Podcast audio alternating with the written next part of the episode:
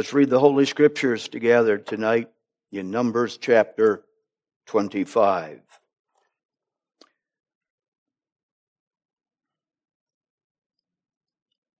We'll read the entire chapter.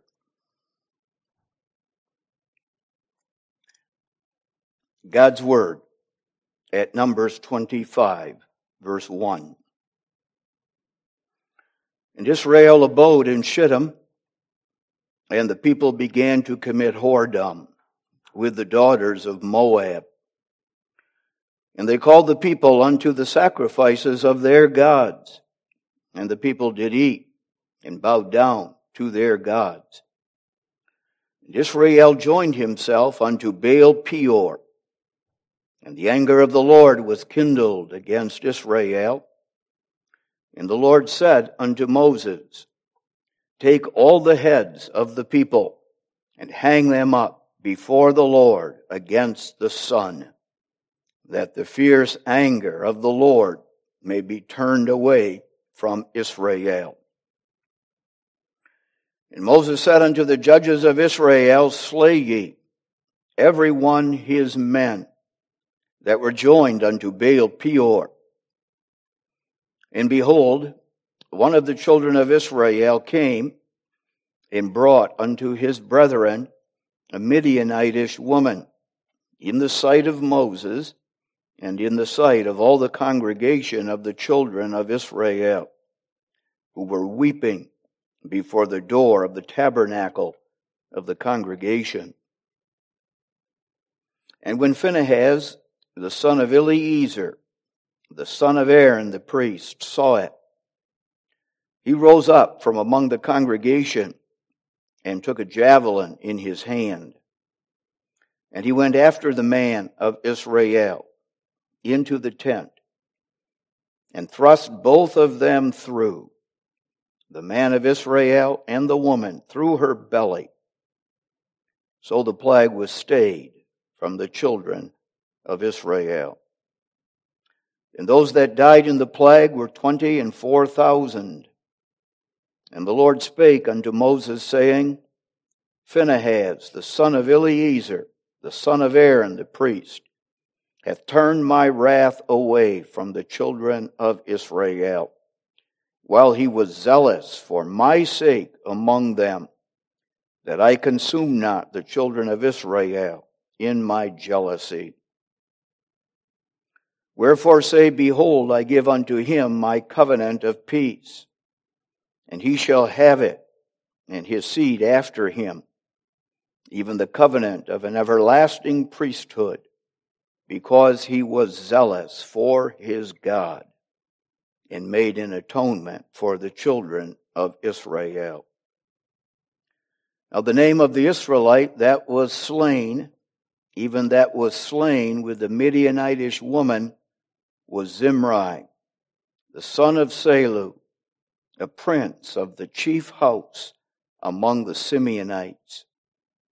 And the name of the Midianitish woman that was slain was Cosbi, the daughter of Zur.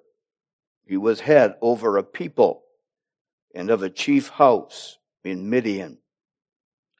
And the Lord spake unto Moses, saying, Vex the Midianites and smite them for they vex you with their wiles, wherewith they have beguiled you in the matter of Peor, and in the matter of Cosbi, the daughter of a prince of Midian, their sister, which was slain in the day of the plague for Peor's sake. There ends our reading of God's holy word tonight. May the Lord add his blessing to our reading of the sacred scripture. This passage of scripture records an event in the history of the children of Israel shortly before they entered into the promised land. By a mighty hand, God had delivered Israel out of the bondage of Egypt he had sent against Egypt the ten terrible plagues that had devastated the world power of that day. And finally, he had drowned Pharaoh and his host in the waters of the Red Sea. For 40 years now, the Lord has preserved Israel through her wanderings in the wilderness. He has given to the children of Israel food daily, the manna from heaven. And he has sent water from the rock that followed them. They were provided for in a wonderful way. And now the children of Israel stand ready to cross the Jordan River and to enter into the promised land. God's salvation is not only negative, but it is positive. We are not only delivered from something, but we are delivered unto something. It was at this point in Israel's history that she fell into grievous sin. At this time, they sin by mingling themselves with the wicked Moabites who are in alliance with the Midianites. They commit fornication and they involve themselves in the worship of the idol gods, the god Baal in particular. This is what Scripture here and elsewhere refers to as the matter of Baal Peor. Verse 18 of this 25th chapter. For they vex you with their wiles, where they, wherewith they have beguiled you in the matter of Peor. This event in the history of the children of Israel has application to the New Testament church of Jesus Christ. The Apostle Paul makes this abundantly plain in 1 Corinthians chapter 10. In 1 Corinthians 10, verses 7 and 8. Neither be ye idolaters, as were some of them. As it is written, the people sat down to eat and drink and rose up to play. Neither let us commit fornication, as some of them committed, and fell in one day three and twenty thousand. And then, in verse 11, the apostle goes on to say, Now all these things happened unto them for ensamples, and they are written for our admonition, upon whom the ends of the world are come. By the way, there is an apparent, only an apparent discrepancy between what we read here in 1 Corinthians chapter 10 that 23,000 fell in one day as a result of God's judgment on the idolaters and fornicators at Baal Peor, whereas we read in Numbers 24, uh, Numbers 25, that 24,000 died of the plague. That's verse 8.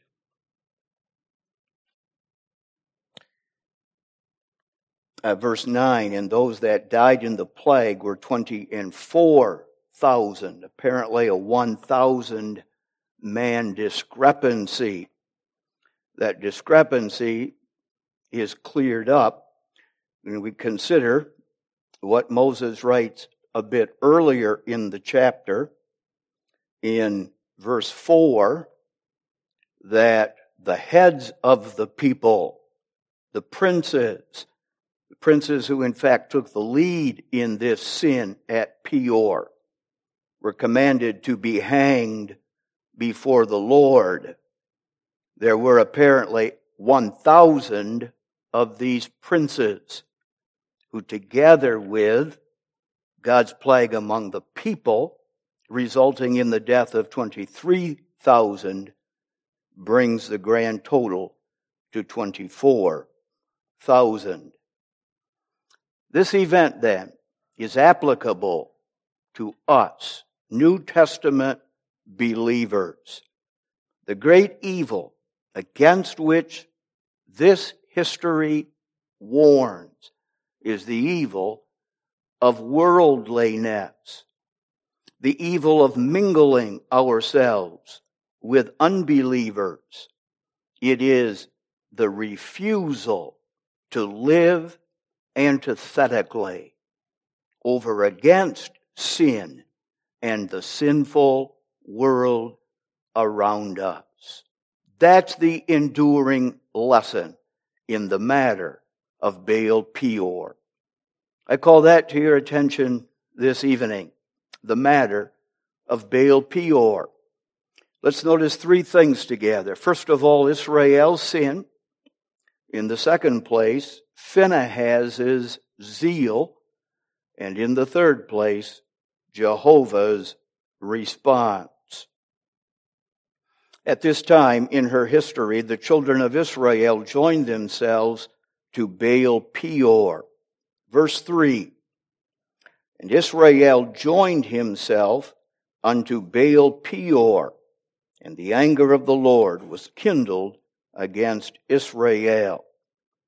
That they joined themselves to Baal Peor is a description of Israel's sin at this time. Peor was a mountain in Moab. In fact, it was the very mountain on which Balak had taken the false prophet Balaam in order to curse the children of Israel. Numbers 23, verses 27 and 28 here. And Balak said unto Balaam, Come, I pray thee, I will bring thee unto another place. Peradventure it will please God that thou mayest curse me them from thence. And Balak brought Balaam unto the top of Peor that looketh toward Jeshimon. Baal was the idol god that was worshiped by the Moabites and the Midianites as well on Mount Peor. On the top of Mount Peor, there was this shrine to the idol god Baal and an altar for sacrifice unto Baal. Baal was a Canaanite deity. Baal was the warrior god. He was also the God of fertility. Baal was the God of earthly prosperity and earthly power.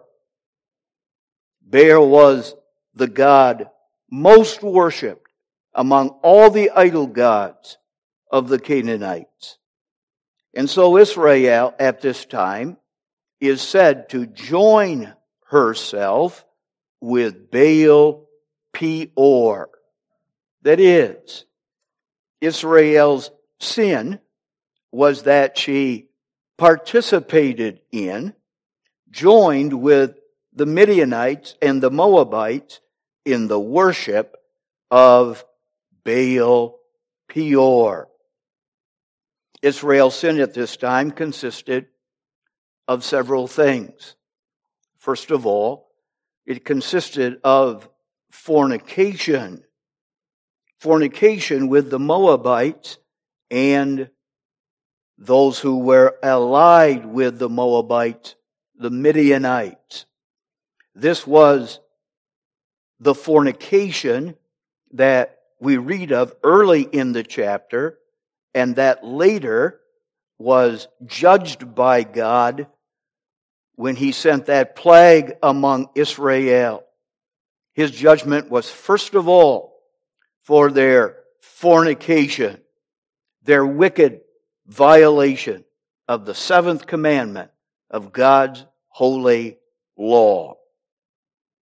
In the second place, their sin was that they participated in, accepted the invitation to join in a sacrificial meal that was dedicated to the gods of the Moabites and Midianites, chiefly the god Baal.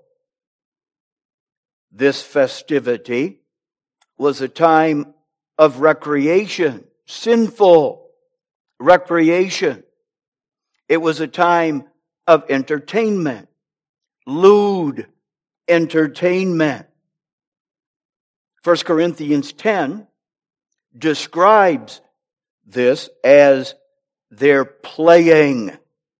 The children of Israel played, involved themselves in sinful recreation with the Moabites and the Midianites.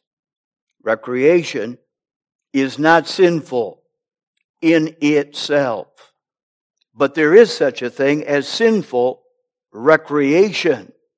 And that was the kind of recreation that the children of Israel were involved in. And finally, they joined with the Moabites and the Midianites in worship.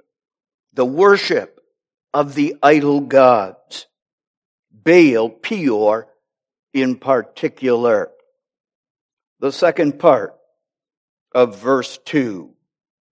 And the people did eat and bowed down to their gods.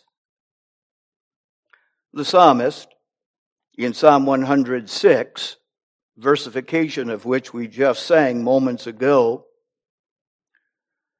refers to this in verse 28. Psalm 106, verse 28. And they joined themselves also to Baal Peor and ate the sacrifices of the dead. The reference there to the sacrifices of the dead may very well refer to the sin of necromancy, as it's referred to frequently in the Old Testament scriptures. That is, by means of sacrifice and worship, contacting the dead, having communication with those who are dead and departed, alleging that through these sacrifices and pagan ceremonies, contact with the departed was made possible. And then, especially in the interests of foretelling what the future was. Balaam was the instigator of this evil. Balaam stood behind the matter of Baal Peor. That doesn't come out necessarily in our passage. But we know that the false prophet Balaam had his hand in this affair.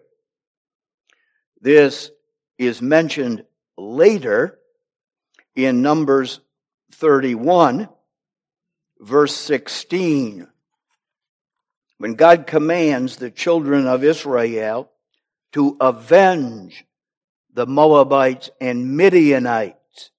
In Numbers 31, verse 16, the Lord adds, Behold, these caused the children of Israel through the counsel of Balaam to commit trespass against the Lord in the matter of Peor, and there was a plague among the congregation of the Lord. The essence of Balaam's advice to Balak and the leading princes of the Moabites and Midianites was that the best way, the best way to destroy Israel, the three times Balaam had attempted to curse Israel, having been turned by God into blessing of the children of Israel. After his attempts to curse Israel failed, Balaam gave this advice to Balak. Don't fight against Israel, but entice Israel. Don't make warfare against the Israelites, but make friends with the Israelites. And it was that wicked counsel of Balaam that Balak listened to and that he implemented in our chapter tonight. There are times when the world uses force, persecution, or the threat of persecution against believers.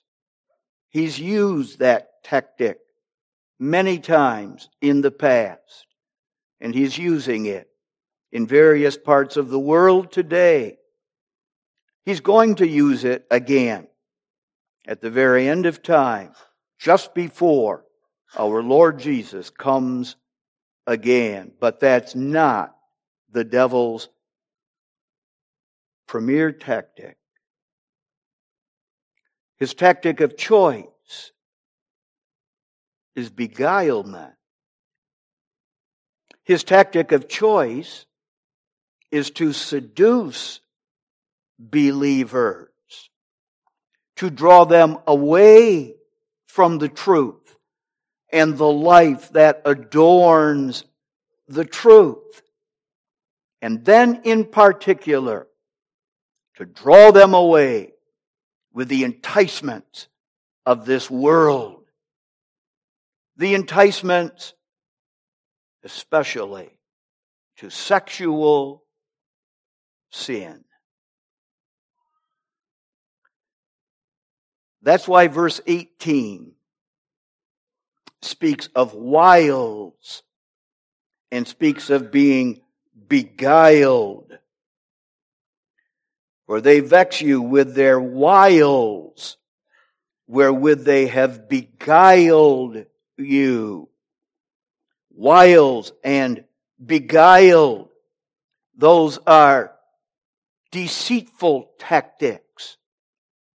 The deceit of pretending to be one's friend, when in fact you are an enemy. Pretending that you have their best interests in view, when in fact you have their destruction, their temporal and their eternal destruction in view. This is far and away the tactic that the devil is using in our own day. This is the beguilement that we and our young people especially are facing in this land of ours.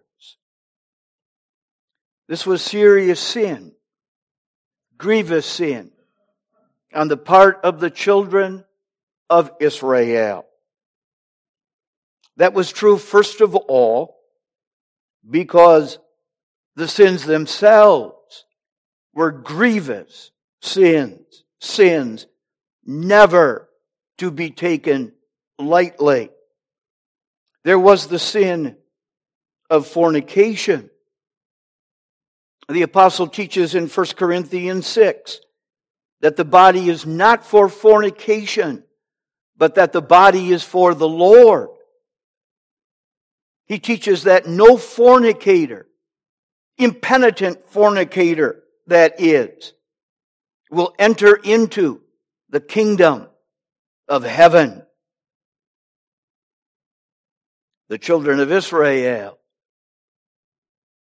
snubbed their nose at that will of God, forbidding fornication and calling to the use of their bodies as temples of the Holy Spirit.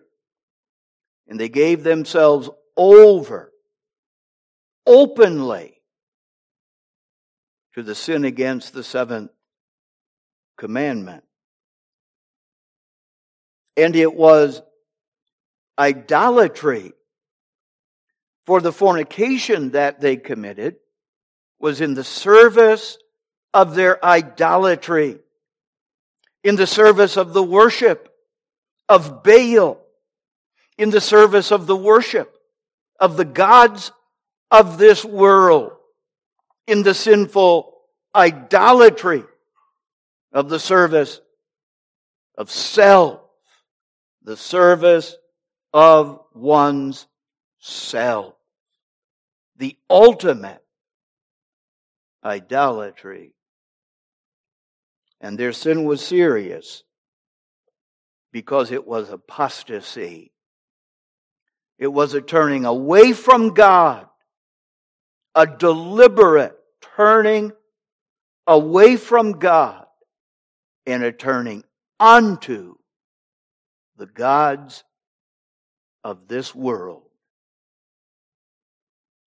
But besides the seriousness of these sins themselves, Israel's sin at this time is serious because it was the height of ingratitude. God had graciously delivered them out of the bondage, the misery, and the death of Egypt. In a marvelous way, God had preserved them through their wilderness wanderings, the manna and the water from the rock, only small parts really of God's provision of them. The soles of their sandals never wore out, nor their garments became threadbare. In a wonderful way, God provided for them. And now, God is ready to lead them across the Jordan into the promised land. He's pledged to give them a land that's overflowing with milk and honey. And he's promised them that he will fight for them so that the Canaanites will be subdued, not by sword or by shield, but will be subdued by God Himself. And it's at this point that Israel forsakes God. And it's at this point that Israel joins herself to Baal Peor, a faithless husband or wife turning against their faithful spouse. Additionally, what aggravated this sin was that it was so widespread. That it was the sin that was being promoted by the leaders in Israel. We would say the elders in the church were promoting this worship of Baal and this participation in the godless festivities in the service of Baal Peor. because the sin was so widespread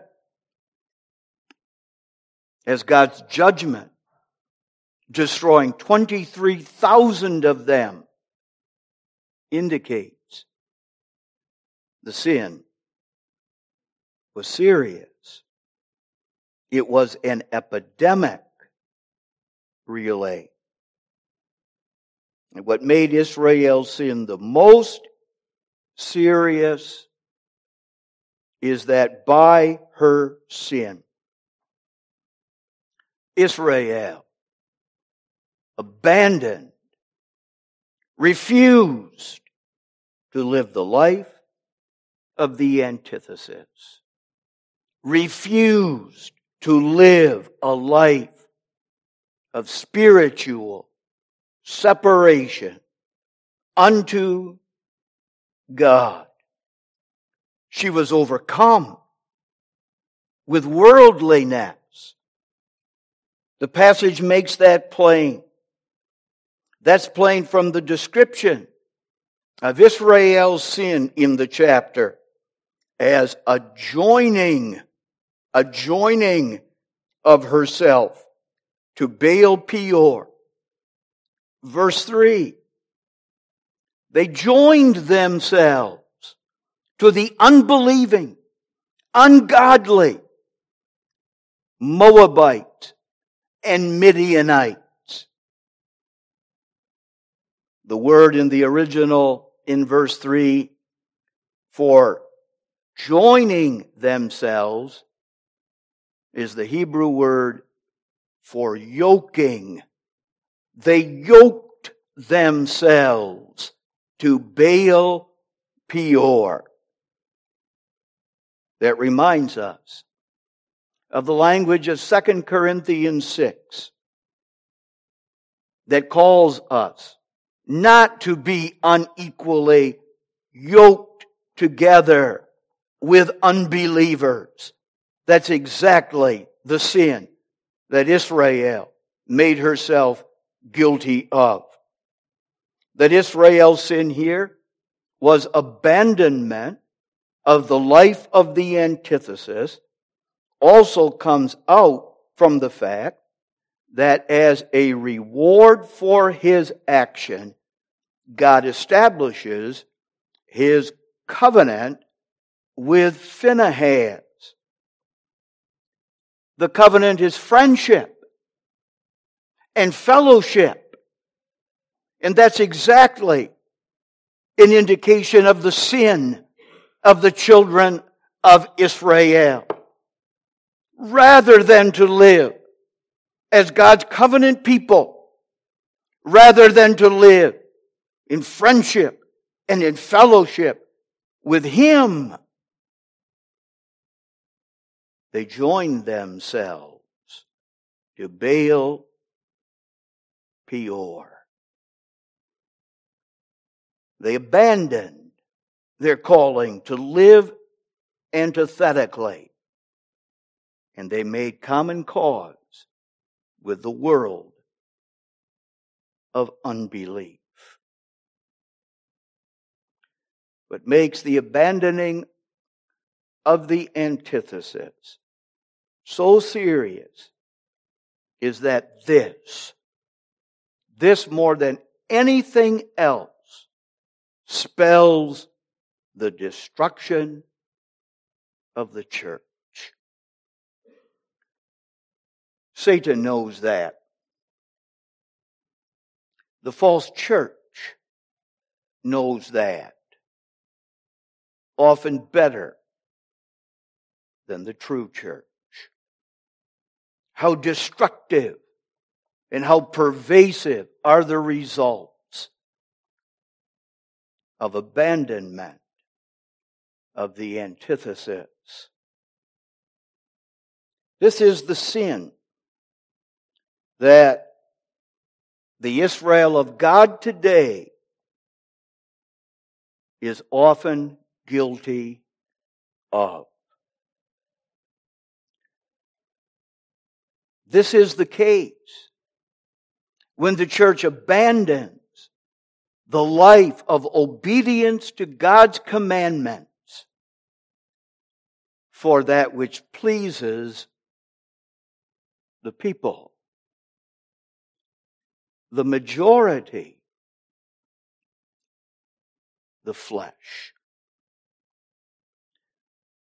This isn't only doctrinal, a doctrinal abandonment of the antithesis, though it often begins there. The pervasive doctrine in Reformed and Presbyterian churches today of common grace and the vigorous defense of common grace in the name of biblical and confessional truth, which of course it is not. But the widespread acceptance of that false teaching that there is common ground upon which both believer and unbeliever stand. Joint efforts that believer and unbeliever can be involved in so that we may join arm and arm and make common cause with the world. But the church does this practically today, not just doctrinally. It makes common cause with the viewpoint of the world, the world and life view of the ungodly. It allows itself to be influenced by the wicked world's teaching concerning homosexuality and allows for acceptance of, approval of the homosexual, sinful lifestyle and lust.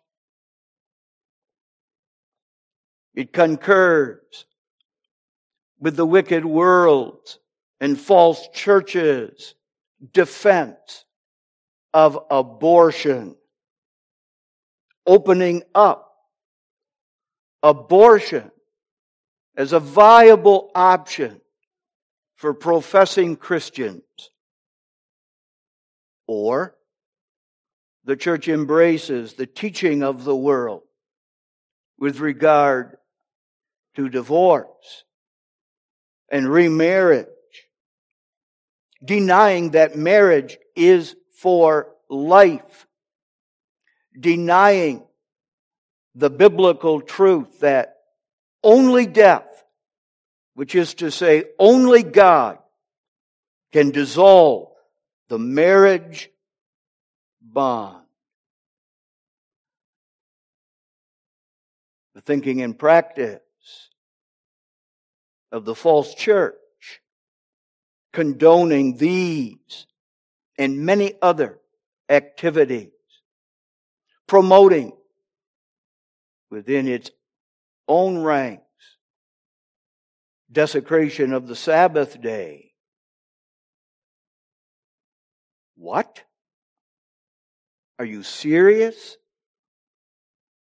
You go to church twice on Sunday?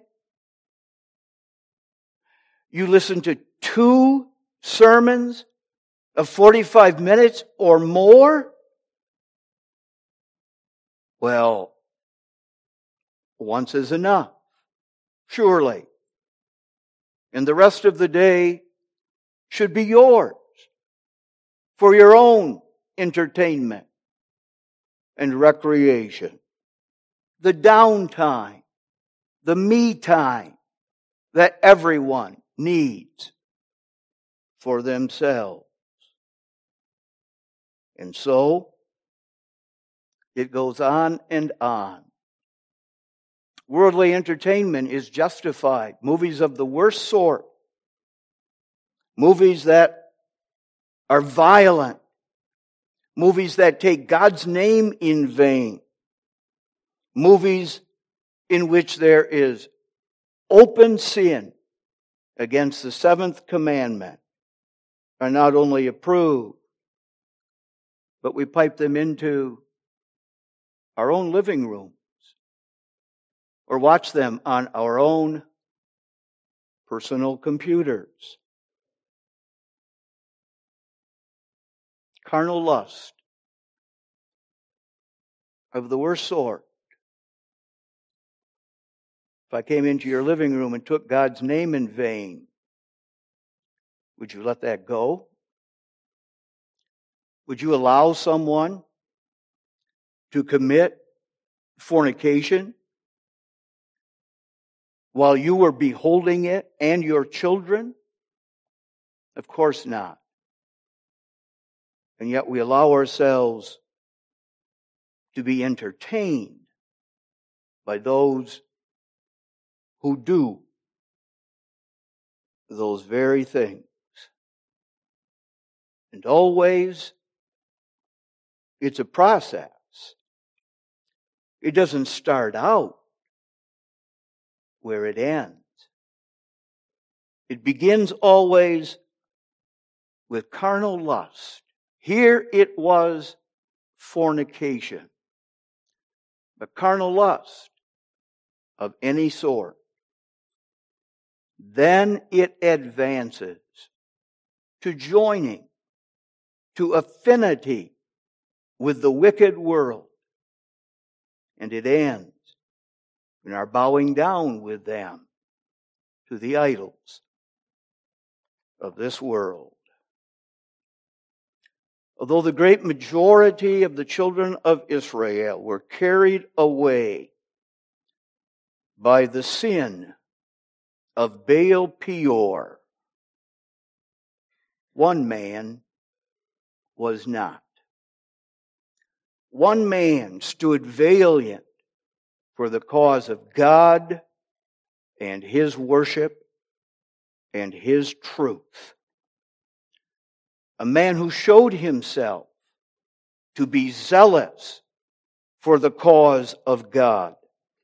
That man was Phinehas. The occasion for the action of Phinehas was the flagrant sin of Zimri and Cosbi. Verse 6 And behold, one of the children of Israel came and brought unto his brethren a Midianitish woman in the sight of Moses and in the sight of all the congregation of the children of Israel who were weeping before the door of the tabernacle of the congregation. The flagrance of this sin is shocking. The flagrance of this sin is seen in the fact that the judgment of God had already begun to fall upon the children of Israel at this time. The flagrance of this sin is seen in the fact that Zimri marched this Midianitish woman right in the presence of Moses and the rest of the congregation of Israel who were gathered weeping at the door of the tabernacle of God. Phinehas' zeal is recorded in verses 7 and 8. And when Phinehas, the son of Eleazar, the son of Aaron the priest, saw it, he rose up from among the congregation and took a javelin in his hand. And he went after the man of Israel into the tent and thrust both of them through, the man of Israel and the woman through her belly. So the plague was stayed from the children of Israel. It was a bold, decisive act by Phinehas, the grandson of Aaron, the high priest. With a javelin, he thrust through both Zimri and Cosbi, thrust them through in the very act of their fornication, what motivated Phinehas was holy zeal. Zeal for God and for the cause of God. Verse 11. Phinehas, the son of Eleazar, the son of Aaron the priest, hath turned my wrath away from the children of Israel, while he was zealous for my sake among them, that I consume not the children of Israel in my jealousy. Zeal for God and for the cause of God. In Phinehas, we have an outstanding biblical example of righteous wrath. Anger is not sinful, not in itself, although certainly oftentimes our anger is sinful anger. But there is such a thing as righteous anger. The anger that consumed Phinehas for the cause of God that was being defied, for the commandments of God that were being trampled upon, for the truth of God that was being denied. Righteous wrath. This is the need of the hour in the church of the Lord Jesus Christ. Zeal for God and zeal for the cause and glory of God. This is the need of the hour on the part of individual members of the church. Zeal for the cause of God and the worship of God. This is the need of the hour on the part of covenant parents zeal for God and for God's commandments in your family and with your children. And this is the need of the hour in the church of Jesus Christ, especially on the part of office bearers. Ministers, zealously to preach God's law and God's commandments. And the righteous wrath of God visited on impenitent sinners.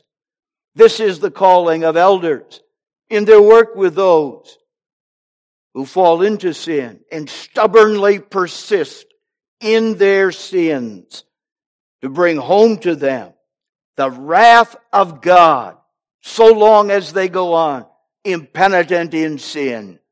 A wrath of God that's exhibited in excommunication from the church of Jesus Christ. in Phinehas's zeal, God was well pleased. The Lord's response to the matter of Baal Peor was first of all a response of judgment.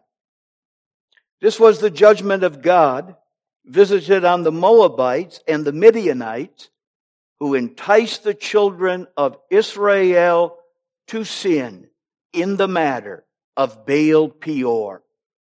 You may read about that judgment yourself later today or sometime this week. It's recorded in Numbers 31. There was war against the Midianites and the Moabites. All the princes who allied themselves with Balak were slain. God's judgment was visited upon the false prophet Balaam. The prophet died under the judgment of God. That's Numbers 31, verse 8. And they slew the kings, the princes of Midian beside the rest of them that were slain. And then it mentions them. And then goes on to speak of the death of Balaam. Balaam also the son of Beor. They slew him with the sword. Beside God's judgment on the Moabites and Midianites, and besides his judgment on the false prophet Balaam, God judged his own people, the children of Israel. Judgment always begins at the house of God. He judged the princes of the people who justified, who encouraged, and who themselves participated in the apostasy, eh, the idolatry, and the immorality. God sent a plague that slew among the people 23,000, 23,000 corpses in one day. What a judgment of God. They perished. They perished in the wilderness, never coming into the promised land. This is still God's judgment today on those who abandon the life of the antithesis and make their agreement with the children of this world. God's judgment on their forsaking of the life of the antithesis is that they perish with the world. Loving the world, they perish with the world. They never arrive at the heavenly promised land. In contrast, God's blessing rested upon Phinehas. God blessed him personally, and God blessed him in his family, in his generations. That's significant. That's the covenant blessing. This is true still today. Those who abandon the life of the antithesis are not only judged themselves, but they are judged in their generations, cut off in their generations. But God's blessing rests upon those who live faithfully the life of the antithesis. And his, his blessing includes his salvation of them and of their children. The outcome of the incident was that God preserved his people. They were not overcome. They were not destroyed as surely they deserved and was the intention of Balaam, the false prophet, and of the devil who was behind him. They were not completely wiped out. There remained those now purified, now strengthened, now made fit to enter the promised land. That's the comforting aspect of this sad history. God still preserved his own. And that's also true in the church today. That's true not because of us or anything in us, but this is true because of Him and only because of Him who was zealous, perfectly zealous for the cause of God, so zealous that He laid down His own life giving himself to God's wrath and God's judgment for a sinful people like you and like me. Having redeemed his people from the world, he preserves them unto himself. That's his promise, and he is faithful to his promise. But that preservation of them is in the way of their separation from the world. It is in the way of our living the antithesis. Amen. Father in heaven, bless thy word as we've considered it for a little while tonight. Apply that word unto us. And grant, Heavenly Father, that we be a people who are zealous for the cause of God. A people who keep ourselves from the world and from affinity with the world, living for Thee in truth and in righteousness. Forgive our sins. Go with us this week for Jesus' sake. Amen.